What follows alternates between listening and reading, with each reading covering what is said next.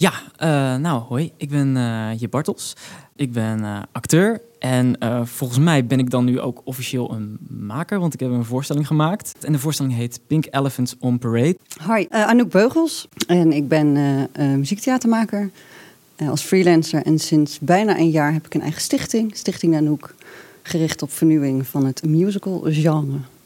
En ik heb de regie gedaan voor Pink Elephants on Parade. Van harte welkom Jip en Anouk. Mijn naam is Tom Helmer en laten we beginnen. Theater, theater, theater, theater. Bellevue. Bellevue. Bellevue.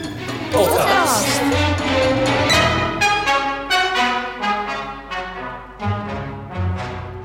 Anouk, Jip, we gaan het hebben over jullie voorstelling um, Pink Elephants on Parade. Eerst zou ik jullie even willen voorstellen aan de luisteraar, wat jullie zo al gedaan hebben. Jip, om met jou te beginnen. Je bent in 2015 afgestudeerd aan Codarts Hogeschool voor de Kunsten in Rotterdam. Daarna uh, ben je vrij snel een beetje uh, de musical scene ingerold. Klopt, twee ja. grotere rollen bij Stage Entertainment Ja. gedaan. In Grease en in Hair. Niet de minste ook. En je won dus in 2019 een pitch bij Werkplaats Walhalla. Klopt. Waarmee je deze voorstelling eh, hebt gemaakt. Ja, Ja, daar gaan we het zo over hebben. Ehm, maar jij kreeg ook hulp van Anouk Beugels. Anouk, jij hebt de voorstelling geregisseerd. En jij bent in 2004 afgestudeerd aan de Toneelacademie in Maastricht als acteur. Ja. En daarna heb je een hele tijd het onderwijs gemanaged aan de muziektheaterafdeling van Codarts in, eh, in Rotterdam. En ik neem aan dat jullie elkaar op die manier ook hebben leren kennen. Ja. klopt. En je bent sinds enige tijd eh, freelance eh, te huur. Eh, zo heb feesten je- en partijen. Voor, feest- nou, ja, voor- voor de mooie feesten die we s'avonds in het theater kunnen zien als, Ja. als regisseur. Ja. Je wil muziektheater eh, ontwikkelen. Dat. Daar gaat het je om, vertelde je me net. En je hebt dit jaar nog onder andere Aishagul Karacha geregisseerd met ooggetroost. Zeker. Ik vind het ontzettend leuk dat jullie hier zijn. En mijn eerste vraag is aan jou, Jip. Je hebt een pitch gewonnen. Hoe zag die pitch eruit? Ehm, die pitch bestond uit. eh, het was een oproep van het Theater Valhalla. Dat, eh, eh, wij waren de tweede lichting. Ze doen dit nu volgens mij, als ik me niet vergis, drie jaar. En ehm, daar kon je een plan opsturen van een voorstelling die je wilde maken. En de winnaars die werden uitgekozen. En die werden productioneel ondersteund en kregen een repetitieplek. Wat echt waanzinnig is. Want daar begint het een beetje. Je kan een heel tof idee hebben, maar hoe, hoe ga je daarmee aan de slag? En voor die pitch heb ik een eh, eh, met David Zwarts, waarmee ik de muziek heb gemaakt. En Amanda Payne, die heeft de tekst geschreven. En Dirk Stemvers, die heeft visuals gemaakt. Dus wij waren het clubje van de, de pitchers. En eh, we hebben twee eigen nummers laten horen en een, een stuk tekst van Amanda. Ja. En toen... eh, Om even met die nummers te beginnen. Wat voor instrumenten klonken er? En Ja. zong je zelf? Ja, aanvankelijk was het eigenlijk de bedoeling dat het echt alleen maar een, een, een soort concert werd. Dus alleen maar nummers. En Amanda had toen alleen maar lyrics geschreven. En het, eh, het voelde als. eh, ehm, ik vergelijk het altijd een klein beetje met Lazarus. Dat mensen misschien sneller een, een beeld erbij krijgen. Ja, dan bedoel je de... eh, ja, is de opera, musical? Nou, pre- musical precies van dat, waar- David Bowie, wat- die E- Ivo van Hoven heeft Precies. En, en juist dat, dat bedoel ik misschien ook met crossover. Wat, dat, dat genre van muziektheater, musical, dat zit, vind ik, op een heel spannend eh, tussengebied. En eh, de nummers waren elektronisch, dus we noemen het een electropop muziektheatervoorstelling. En eh, eh, de prachtige tekst van Amanda dus. En het eerste idee van jou is, het, of het is ooit begonnen dus met een eh, theatraal concert, het afstuderen van Jip. En dat was nog met bestaande muziek. Ja. En dat had wel hetzelfde idee van een jongen alleen op zijn kamer, verloren in zijn fantasie. En toen was het nog met, in plaats van visuals, waren het toen veel speel, speelgoed Ja, het, diertjes het is op een, heel hoe heet het ook weer? tot een... eh, het, het begon allemaal bij opdraaispeelgoed. Dus eigenlijk hele analoge visuals. En eh, eh, toen is Dirk erbij gekomen. Die heeft dus echt... Die heeft waanzinnige skills. Dat is gewoon een soort beeldkunstenaar. Ah, Dus maar dat is wel echt heel mooi. Zeg, dat, dat een voorstelling is begonnen bij een opwinddoosje. En dat je gewoon pling pling hoort. En Exact. dat het En nu het is, is nou- waar we het nu over gaan hebben. Ja, het is Ja, nu, en die diertjes, dat was ook je poster. Die stonden weer op een soort dia-projecten, ook zo'n ouderwetse. Ja. En dan zag je die schaduwen. Dat was, ja, dat was eigenlijk het, het theatrale beeld. En er kwamen allemaal figuren in jouw hoofd, in jouw kamer. ja. Anouk, was jij ook betrokken bij eh, de pitch? Nee. Nee?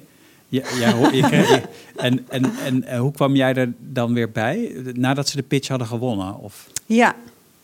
Eigenlijk heb je hebt me toen gevraagd, kom je het regisseren Ja. of kom je het coachen? Dus eh, dat heb ik gedaan. Ja. En dan is de volgende stap op het TC.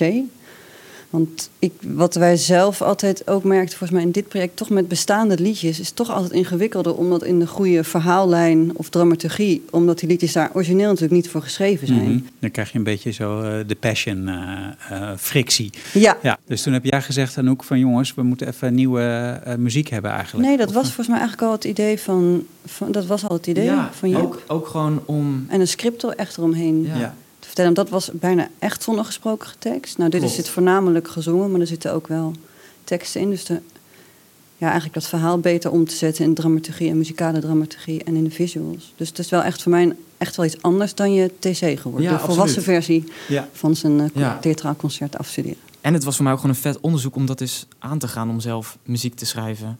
En ik vond het heel vet om dat samen met David te doen, want die zat dus bij mij in de klas. En eh, die, dat is een waanzinnige acteur en zanger. En die heeft zichzelf na zijn opleiding echt ontwikkeld. Ook als componist. Dus eigenlijk als een soort super performer vind ik hem. En dat was gewoon heel vet om dat samen met hem te doen. En dat dat dus... Ik ben ook, durf nou, ik ben ook heel trots op de muziek nu. Ja. Ik vond het heel spannend. dacht ik, oh, ga ik dit echt doen? Maar ik ben er, eh, ben er super blij mee. Je vertelde dat het een soort electro eh, popachtige klanken heeft. Klopt. Eh, welke popartiesten kan ik dan bedenken om een beeld te krijgen daarvan, van die klank? Mijn inspiratie was eh, Patrick Watson, die ik, eh, die ik echt waanzinnig vond. Dat was dus Maar overigens... die ken ik niet. Nee, Ja, Vertel er eens wat over, Misschien, misschien dat luisteraars hem kennen. Hij, eh, dat was een, een, een nummer wat in mijn originele theatrale concert zat op school. Eh, super fantasierijk, eh, waanzinnig mooi nummer. Eh, elektronisch. eh, wat als je het luistert, dan je, je zintuigen worden ontzettend geprikkeld. En het roept allerlei beelden op. En eh, prachtige stem overigens. Dus dat was een inspiratie. En verder Radiohead, Björk, Douglas Dare. Dat waren allemaal artiesten die een soort ontzettend sferische muziek kunnen maken. En zich heel goed... ja, gewoon ontzettende beeldende eh, muziek maken. ja, en het zich ook helemaal toestaan om alles wat ze maar kunnen bedenken gewoon in te zetten eh, om eh, zeg maar de, de, de, de muziek groter en groter te maken. Of Exact. bijzonder en bijzonder. Geen taboes in instrumentarium. Het gaat eigenlijk ook Ja. verder dan klinkt popmuziek misschien te simpel, maar het gaat eigenlijk nog veel verder dan, dan popmuziek, vind ik. Ja. Gewoon hele theatrale eh, muziek. Ja. Maar dat is ook wel heel erg hoe ik heb ervaren hoe jij werkt. Als ik daar iets over mag zeggen. Ja. Je hebt gewoon een hele rare, eigen, enorme fantasie. ja. Dus ik vind het in die zin ook heel slim dat je anderen erbij hebt gevraagd om eigenlijk die fantasieën van jou, want je kwam met heel veel plaatjes, met heel veel voorbeelden. Heel erg vanuit moodboards Ja, vertrokken. Eindeloze moodboards, die, eigenlijk om Oh ja. daar anderen ook mee te nemen in die wereld en daar een dramaturgie en een bepaalde logica overheen te leggen ten Ja. dienste van die fantasie, maar om die wel goed te kunnen vertalen naar muziek, naar beeld, naar Kun jij nog eh, zo'n moodboard herinneren? Of de mood die je kreeg van zo'n bord? Ja, een soort combinatie van super kinderlijk en gruwelijk. Ehm, eh, ja, ik weet nog heel goed, zo'n de, de tandenwereld waren allemaal werelden die je dan kreeg. En die mij altijd is bijgebleven is dat plaatje van iemand die op bed lag met een hele enge oude vrouw die er Oh, naakt ja. bovenop zat. Ja. ja, dat klopt, ja. En het wegza- steeds wegzakken in je bed in een soort onderliggende droomwereld. En altijd balancerend tussen is het nou mooi, is het poëtisch of is het, eh, is het, is het eh, heel donker. Ja, ik denk dat dat ook wel een beetje de, de stijl is geworden in de Ja, voorstelling. dat hebben we in ieder geval geprobeerd. Ja. En wat ik heel fijn vond, dat ik vond het best wel moeilijk om, om eh, taal te geven aan mijn ideeën. En daar dacht ik, ja, want bijvoorbeeld Amanda, die het, het script heeft geschreven, die, daar begon het bij. Eh, die heb ik echt bijna in sferische talen en, en beelden het proberen uit te leggen. En ik vind ook het script wat zij heeft geschreven, dat ervaar ik echt als een cadeau. Want zij heeft feilloos aangevoeld of zo wat ik bedoelde, zonder dat ik daar hele concrete teksten aan heb gegeven. Ja. En, en jij voelt dat ook gewoon heel goed aan of zo. Wat in die zin snappen wij elkaar Ja. gewoon heel goed. En dat vind ik wel heel. Ja, ik heb bij jou ook ervaren dat ik als het op papier dan lag, las, dacht ik echt, huh, geen idee, oké. En dan op de vloer dacht ik, oh, ja, tuurlijk. Ja. Omdat je het zo uit jou kwam en zo intuïtief. En dan eigenlijk heel erg klopte. Maar dat dat soms dan lastig is om uit te leggen. Ja, bijzonder. Ik word nieuwsgieriger en nieuwsgieriger naar Nou, de voorstelling. Ik heb zin om de, proberen om in dit gesprek het helemaal eruit te trekken. Dat kunnen we niet helemaal doen, want we gaan natuurlijk ook de voorstelling gewoon nog kijken. Ja. Ehm, maar toch eh, een klein beetje. Wat is de eerste scène? Wat zien we als eerste? Wat horen we als eerste? Eh, de allereerste scène is, eh, je ziet een tv-scherm wat op ruis staat. En een eh jongeman die ligt achter de televisie. En zijn gezicht verschijnt door de televisie. En we komen er langzaam achter dat hij probeert te slapen. Maar de eh, televisie of zijn, zijn gedachten, het begint met een monoloog over zijn gedachten, die steeds maar doorratelen. En hij zingt, hij zingt weg en letterlijk komt hij door de tv in een soort nieuwe wereld terecht. Zo voel ik hem. ja, eigenlijk zoomen we in, in jouw hoofd. Ja. En de toestand van wakker naar sluimer, naar slapen Ja. en het onderbewustzijn. Ja. En wat zie je dan in dat onderbewuste? Ehm, de, de jongen legt eigenlijk een reis af in verschillende werelden. Ehm, je zou het kunnen vergelijken met eh, Alice in Wonderland. En verschillende personages die leiden hem eigenlijk door het verhaal. Verschillende stemmen eh, en figuren. En die geven hem opdrachten. Ehm, Of hij blijkt een opdracht te hebben. Dat hij daar in, in ergens achter komt dat hij denkt... oh, blijkbaar moet ik nu een wedstrijd dansen of vechten of... Hij, hij zit eh, in een real-life game, in een, be- in een droom, in het onderbewuste. zeg Ja, maar. Exact. Ja. Ja. Het, het heeft veel, veel ja, wat, oh ja, wat ook wel grappig is, dat, dat veel... eh, En dan komen mensen uit zijn verleden langs. exact, ja. Ik heb ook een soort proberen in te leggen de, de ja, een soort nostalgie van, van de jaren 90, bijna een beetje mijn eigen jeugd, soms zelfs de jaren 80, met, met eh, speelgoed wat we allemaal herkennen. Dus het is misschien ergens ook een soort leuke herkenning voor, eh, voor de millennial, denk ik. En, ehm, Wat voor speelgoed dan? ja, ken je nog die, eh die babbeltelefoon? Dat, dat speelgoed, zo'n telefoontje met van die Fisherman oogjes? Price heet van dat? Fisher Price. Fisher Price. Precies, de, de, de Nintendo, die kennen sommige mensen. Het Mario-spel, er zitten referenties naar Mario. Eh, En dat is ook vertaald naar de muziek eigenlijk, die wereld bij momenten. Ja, precies. Dus ja, dat, dat, dat sluimert ook heel erg in de, in de voorstelling. Een soort nostalgie waar het hoofdpersonage denk ik ook naar verlangt of eh, heimwee naar heeft. En ben jij dat personage echt zelf? Ja, dat is een goede vraag. Ik denk ergens, ergens ja. Ergens ben ik dat, maar dan eh, ontzettend uitvergroot. En, eh, en wel in een soort alter ego, denk ik. Ja, ik denk dat je... Hoe heet hij ook weer, je personage? Peter. Peter. Want Peter, hij, hij heeft, daar kwamen we gedurende de voorstelling achter, heeft eigenlijk het, het Peter Pan-syndroom. eh, het niet willen opgroeien. Wat waarschijnlijk elke millennial misschien wel herkent. Eh, en, eh, dus daar komt, eh, daar komt de naam Peter vandaan. Ja, het is ook een moeilijke wereld om volwassen in te worden. Hè? Ontzettend. Ik Ja. snap niet hoe mensen... Ja, en het was voor- wat ik ook heel met die hele lockdown natuurlijk. Dat we op een gegeven moment dachten, oh, er zit ook iemand gewoon de hele tijd in zijn eentje in een kamer. Wat denk ik voor veel mensen ook gewoon de realiteit is. Ja. Dus dat was ook weer heel gek. Ja, ja, ja, precies. En Ah. precies weer kunnen gaan repeteren terwijl heel veel dingen gewoon dicht waren. Dat, Dan ga Ja. je ook enorm uitdijnen. Hè? Als je eh, gewoon maar Ja. in eentje bent. En je fantasie ja, kan dan heden, maar kom je in een soort andere realiteit. Ja, het is heel tof. Eh Quinten de Smet die heeft een, eh, een decor gemaakt. Het is een kamer, abstracte kamer. Maar als je er naar kijkt, dan het staat scheef. Maar dat heb je in eerste instantie niet door. Dus hij speelt ook heel tof met... met eh, ehm, Oh, Ja, dat is toch ook altijd een voorbeeld van jou, Jacob. Jacob Albom. Ik ben ontzettend fan van zijn werk. Ja, Ik, eh, ik wou hem destijds ook eh, eh, voor die eindsolo op Codarts wou ik hem uitnodigen. Dat durfde ik toen niet. Want ik dacht, nou eerst maar eens kijken wat dit eh, Vraag wordt. me of die komt. Ah, dat durf ik niet. Jacob, als je, luistert, eh, als je luistert, eh, kom, kom kijken. Of, Ja. ja, ja het misschien, misschien is het zelfs ergens ook een beetje een ode aan Jacob Albom. Omdat ik hem super fantasierijk vind. kijk aan. En eh, ja, in die zin is, is de voorstelling echt een, echt een ode aan de, aan de verbeelding. Ja. Ja, Aan de kracht en het gevaar van de verbeelding misschien. mooi. Ja. En waar ik benieuwd naar ben, is wat, wat zijn jouw eh, bronnen, denk je? Ehm, je noemde al eh, Lazarus, eh Björk, Radiohead. Ehm, ik hoorde ook ergens anders dat je ooit zelf een soort nachtmerrie hebt Mhm. gehad die Klopt, eh, ja. een eh, bron is. Ja, dat moeten we ook even eh, vertellen dan maar. Ja, Eh, ja, er is ook een hele andere mooie podcast eh, naar aanleiding van deze voorstelling opgenomen door Diede Vonk, de Makerspodcast. Dus beste luisteraar, zoek het even op. Dat is echt wel te vinden.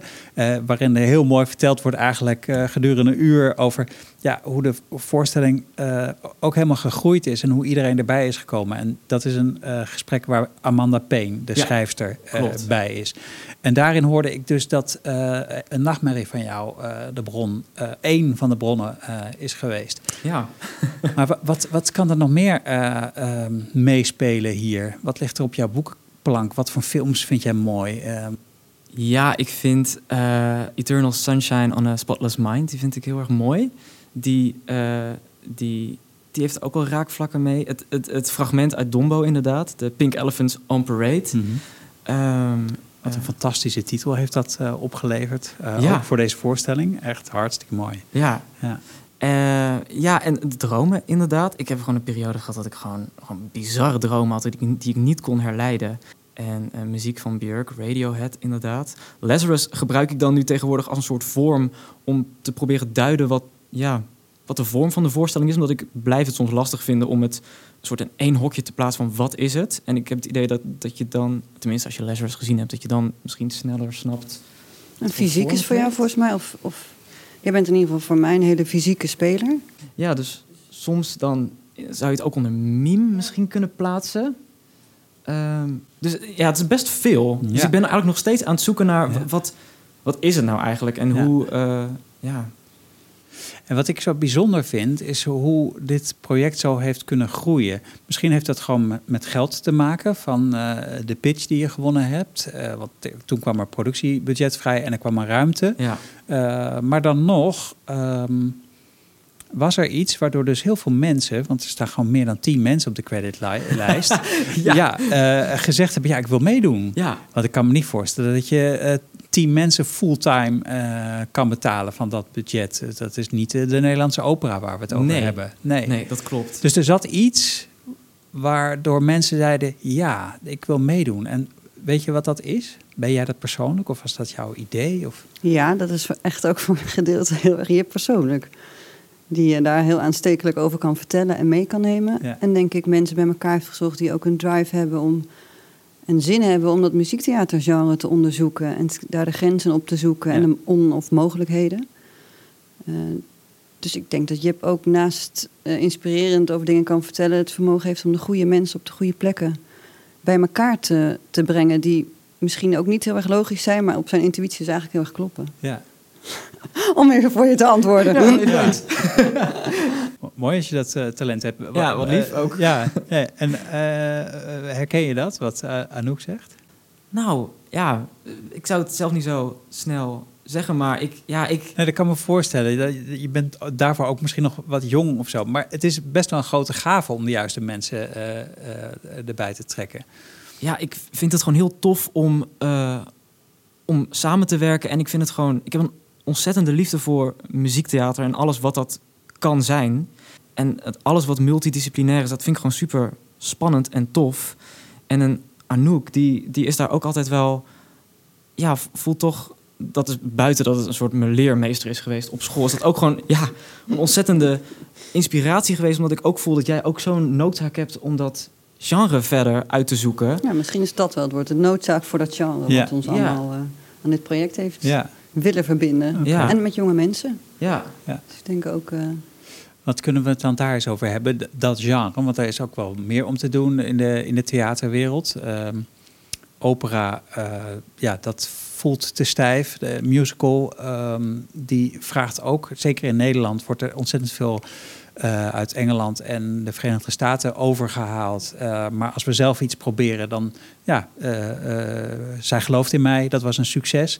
Maar dat, dat zijn, en natuurlijk Soldaat van Oranje. ehm, eh, er is een vermoeden dat de, de, het muziektheater ja, beter kan. En dat er, dat er nog meer in zit. ja, die voel ik ook. Ja. Ja, Maar ik denk dat het ook voor jou voor een gedeelte ook een drive is naast spelen in natuurlijk grote musicals waarin je vooral als acteur daarbinnen wel ruimte hebt. Maar ik denk dat jij ook wel iemand bent die uh, misschien ook wel wat soms lastig is met het musical genre, daar andere fantasieën over heeft, over vormgeving, over hoe muziek ingezet kan worden. Over, exact, ja. Dus dat dat uh, misschien ook gewoon een ei is wat je naast het uitvoeren van rollen in musical in vaak een soort vaster format, om te kijken of dat op een andere manier dus uh, ook kan en of je als naast acteur ook een creërend performer kan zijn met die andere fantasieën over vormgeving, over uh, fysiek, over hoe muziek wordt ingezet, welk verhaal er verteld wordt. Precies. En met jonge mensen. Ja.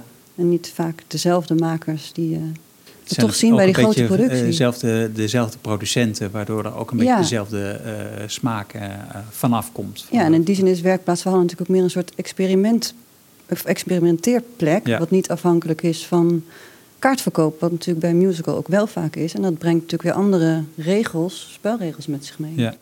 Jij eh, vertelde voordat we begonnen te praten eh, dat je zelf een stichting hebt opgericht. eh, Ja. Ook om je te richten op de ontwikkeling van muziektheater. Ja, en met jonge muziektheatermakers. En dat komt ook door, nou bijvoorbeeld door een JIP.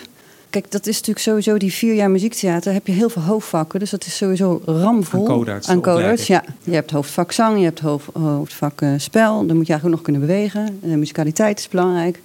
En er zitten toch ook veel, daar kwam ik achter, veel mensen die... Sommigen willen echt alleen uitvoeren. En er zijn er ook die iets anders willen en iets kunnen. Maar daar is eigenlijk geen vervolgopleiding voor, gericht op musical. Dus er is een regieopleiding, er zijn choreografieopleidingen... maar niet per se gericht op musical. Ja.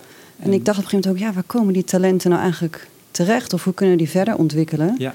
En ik denk dat uh, daarnaast de dingen die er allemaal bestaan, het echt tijd is, zoals heel veel hoor, met mij. Ja. Voor een, uh, uh, ja, een ver, ja, ik weet even, ik heb geen ander woord, lelijk woord, maar vernieuwing. Ja, en, ja. ik denk en, en dat... een soort post-academische fase, om het Ja. maar even bureaucratisch uh, Ja, te, noemen. Uh, het zou een, had een masteropleiding misschien wel kunnen zijn op, op de codarts, Ja. maar voorlopig is er even jouw stichting en jij gaat je daarvoor inzetten, zodat, daar, zodat die mensen daarop landen. En, Ja. ja. En dus ook Ja. zoals Amanda, die schrijft ook een ander stuk voor mijn stichting. Dus, en componisten. Het zit Ja. op natuurlijk vrij veel vlakken. En dat moet allemaal samenkomen in die muziektheaterdingen. Er zitten natuurlijk heel veel disciplines Ja. die samen moeten komen. Voorlopig Stichting Anouk. Daarvoor. Ja. Ja, met een N ervoor. Dus, Oké, maar dan toch, waarom die N? Dan wil ik het weten. Ja, joh, dan ga je een stichting. Eigenlijk begint het zo: je wil een voor, je hebt een idee voor een voorstelling, dan moet je een stichting uh, oprichten om subsidie aan te kunnen vragen. En dan bedenk je op in een avond, denk je, wat wordt de naam? Ja. nou, niet mijn naam, maar dan... Maar dan met een E. Dat Ja. is ook de uh, jachtgod van de ijsberen. Want mijn Ah. naam komt vandaan van de ijsberen. Dacht Ah. ik, nou, dat vind ik wel mooi Ja. voor een vrouw. Dus zo, en dan, nou ja, ingewikkeld inderdaad met O, E, O, U. En had ik anders moeten doen, maar het staat nu vast.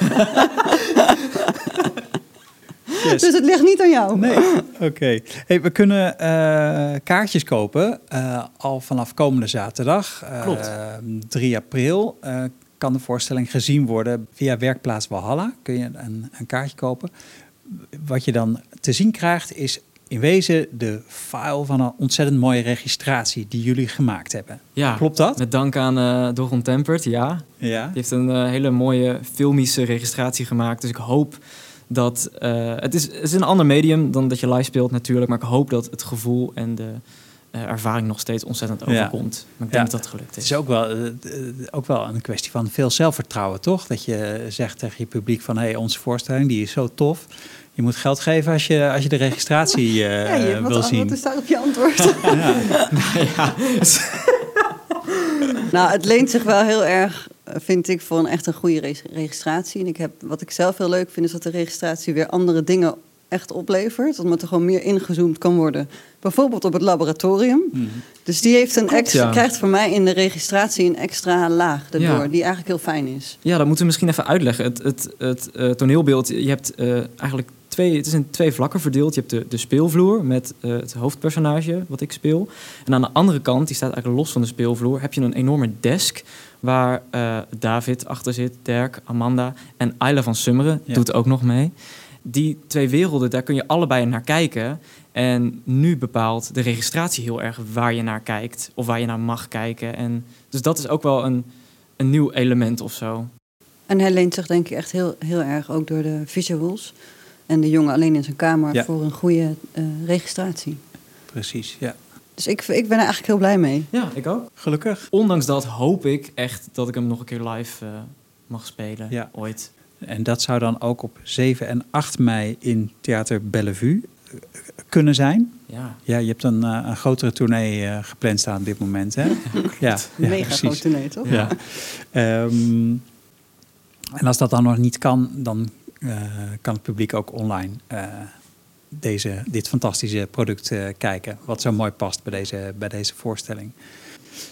Jip, Anouk, heel erg bedankt eh, voor dit gesprek. Ik eh, ben ontzettend benieuwd naar je, de voorstelling eh, Pink Elephants on Parade. Thanks. Thanks. Podcast.